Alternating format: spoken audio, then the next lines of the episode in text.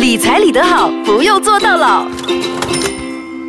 理财理得好，不用坐到老。我是 Angela 银晶。你好，我是 Desmond。哈，我觉得买房呢是一辈子的事。我们这些年轻人哦，一出来工作啊，就一直被提醒买房、买房、买房。那最近我就看到新闻说，那些房产业者讲，现在呢算是房价的比较低点了，要入市好像是可以开始了。不知道了哈，因为不同方他们有不同的意见。你是卖的人，永远都说什么时间都是。最好的时间了？那其实你认为啦，现在买房是不是最好的时机？只是看你的需要了哈。有时候我们不能只是谈钱了，看你个人的需要是不是需要一间房子了哈。嗯，先看自己的需要。对呀，对呀。那怎么样为之需要？怎么样为之不需要？你知道吗？我们这些还没有买房的人哦，有些人会很混淆的，到底是不是需要买一间房呢？啊，给你一个最直接的答案哦。你喜不喜欢每一个人在监管你，然后看着你每天要？这样不能做，那样不能做啊！这样你就很不习惯，你就可能想哦，我要我自己的房，我现在要自己买房了啊！要私人空间的话，对了，也许就是一种需要了。对了，哦，我 OK 啊，我很好，跟父母住，然后衣服不用洗，家务不用做。OK，那我这些应该是暂时不需要的，所以我还没有买房啊。那有需要的朋友就 OK，看你自己的心境，看那间家会不会让你觉得很烦躁，很想逃离。那是的话。你自己有能力的话，就真的是可以买房了哈。对，那其实如果我们要买房啦，要考量什么因素？其实要看两种因素了哈，财务跟非财务了哈。我们先看刚才讲的非财务了，当然你的需要，然后你要知道到底你要买的地点是在哪里。OK，非财务的包括。地点，地点，然后你要买的到底是有地房产呢，还是公馆式公寓呢？啊，就是类型，condo apartment 还是 bungalow，OK，还是 land property 啊，然后截至的就是你到底是要买 leasehold 还是 freehold？哦，leasehold 和 freehold，那我们先从这个来讲，leasehold 就是那个租借租借型地契，那 freehold 就是永久永久地契，对，那哦是哦，我们买房哦，对对，哪一种比较好？应该是 freehold。最好吧，对不对？肯定是 freehold 比较好了，就是说它在什么时间也好，这个是你永久的拥有的哦。对。当然啊，如果你说现在 leasehold 呢，是不是政府或者其他机构可以把它收回来呢？其实现在的做法也是蛮简单的啦。嗯。到了它的租借期到了完就比如九十九年那种，或者是现在有五十年的嘛？六十年了，或者三十年也有。哦。尤其是之前一些乡村的地契了哦，它不可能给你一下子太多年的。所以，如果在这样的情况之下呢，啊，也不用担心了，因为到了那个时间呢，它会让你在你 new，maybe 再延长，renew。哦，lease 其实是可以 renew 的，比如说，OK，这间房子九十九年了，嗯，政府如果没有要收回的话，他就给你 renew 啊，either 你 renew 或者是你可以去 convert，呃，更新或者是转。转换成永久地契。哦，当然当中是迁徙到一些费用了哈。好，那如果我更新和呃 renew 和 convert，嗯，那个费用有什么不一样？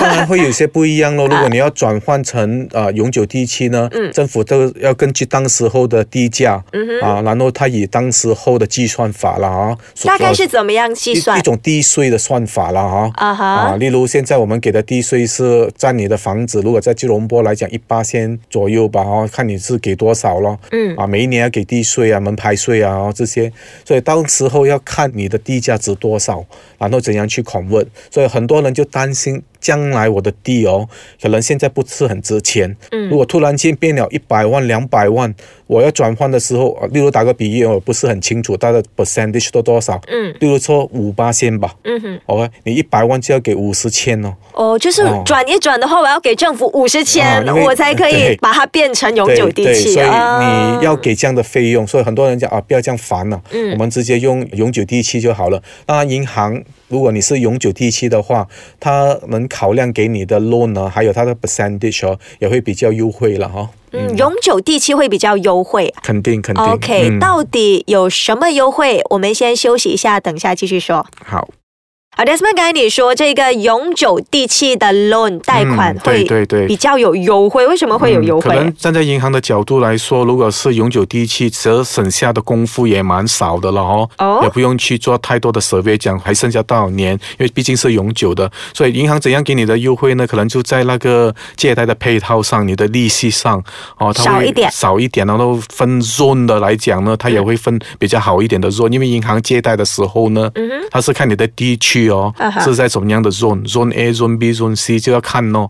哦，所以你在一些人口集中比较多、比较成熟的地区哦，啊那边就属于的地区哦，那些就是 zone A 啊，那些就是比较属于好的 zone，然后你就可以比较好的一些优惠了。所以当你要买房子的时候啊，这个地点呢，真的是要你考量的地方，就是说你要买的到底是成熟的地区呢，还是还是属于刚刚好发展的？对，哦，所以那些新兴发展。的通常都是会 Zone C 这样子，通常都会了，不过要看呢，你 P 零到底有没有一些 Highway 啊，或者只是你一个地方而已。所以到最后，如果我们想买房子呢，啊，当然你要了解了 Freehold、Leasehold，你要买怎样类型的房子。嗯，最主要的还是另外一个地点，除了地点之外呢，你的发展商啊，到底他的信誉好不好？哎，是是是，不要起一半然后跑掉，然后你的那个头期就没了。因为我们试过有这样的个案啊，例如回去九十八年那时候。我们的金融风暴，那时候好多人亏啊。对，例如我们时常在讲座上，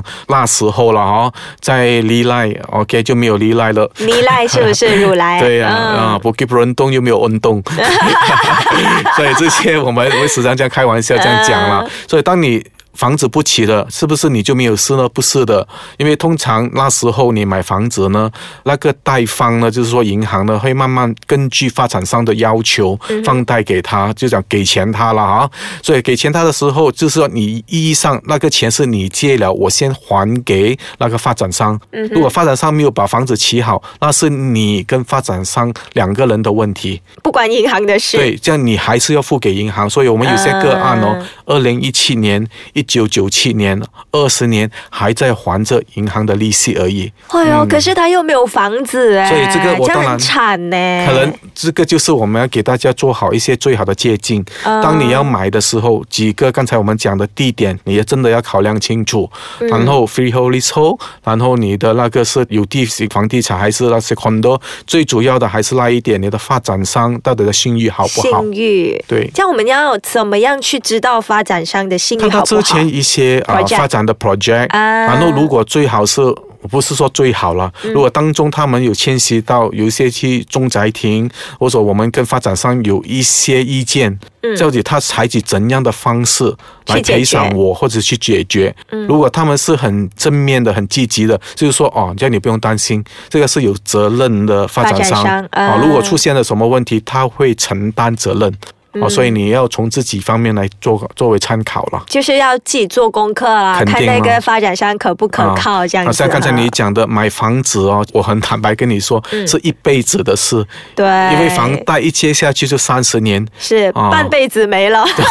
还有些朋友喜欢就离 finance，喜欢就离 finance，这样你可能一辈子不够，都供不完 的感觉。所以刚才 Desmond 讲的就是买房屋要考量的因素之非财务。那非财务就你讲的，呃，这个地契这些东西啊，还有地点啊，还有房屋类型，你要买 condo apartment，那也通常是看自己喜欢和能力了哦。那现在我们来讲第二个买房需要考量的因素，就是财务型。刚才非财务，现在是财务型。是财务。讲到财务，就一定是借贷了嘛。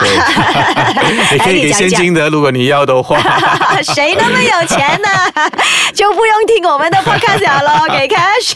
给 cash。所以我们要错。财务的因素呢，就是要看到底银行能放贷多少给你，我们叫 margin of finance 啦啊，就是看可能啊，我要买五十万的房子，例如我们现在借四十万，这样你就是变了，你要给二十八千的头期钱呢。是买屋这个头期一定要至少十八线，对，但是你说二十八线太高了，我希望能借到九十八线，给十八线就好了。嗯，这样就要看银行到底批还是不批，那个是叫 margin of finance 了，他到底打算借多少八线给你？给你。哦，当然这个就是要看另外一个我们叫的比例了哦，就要看你的债务与收入的比例啊。上几集我们谈了叫 debt service ratio，六四是不是啊？debt service ratio，嗯，就是你的债务是四十八线。对对对，如果你越低的话，银行就可以放越多的给你，所以那个要注意了哈。当然。除了这些费用呢，每个人把重点锁在那个十八线而已。其实你还要考量的还有其他的因素的。对，如果你要买五十万的房子，你不要以为你给这个五万块头期，你用 五万就去买房子哦，还要考虑到律师费啊、什么印花税等等的那些，是不是？所以最简单的，我们就说啊，准备好十五八先吧。哦啊，那五八线啊，来还印花税也好，律师费也好，做一些简单的装修也好了哈，大概是占了你五八线呢。我很多朋友也是讲了，五八线哪里够买这个买，我也知道是不够。那电器家私就磨了。所以我说买房子，对房子买了下来，你要考虑的就是另外一个负担，就是你要添置一些家具啊，一些电器啊，其实这个费用是蛮大的。对，一些装置，一些配备。好的，那今天这个。单身者买不买房就先讲到这里，下一集呢我们会跟大家重点的讲述房屋首购族要怎么样买屋，然后要留意些什么很重要哦。想要买第一间屋子的朋友，留意下一集的理财理得好，不用坐到牢。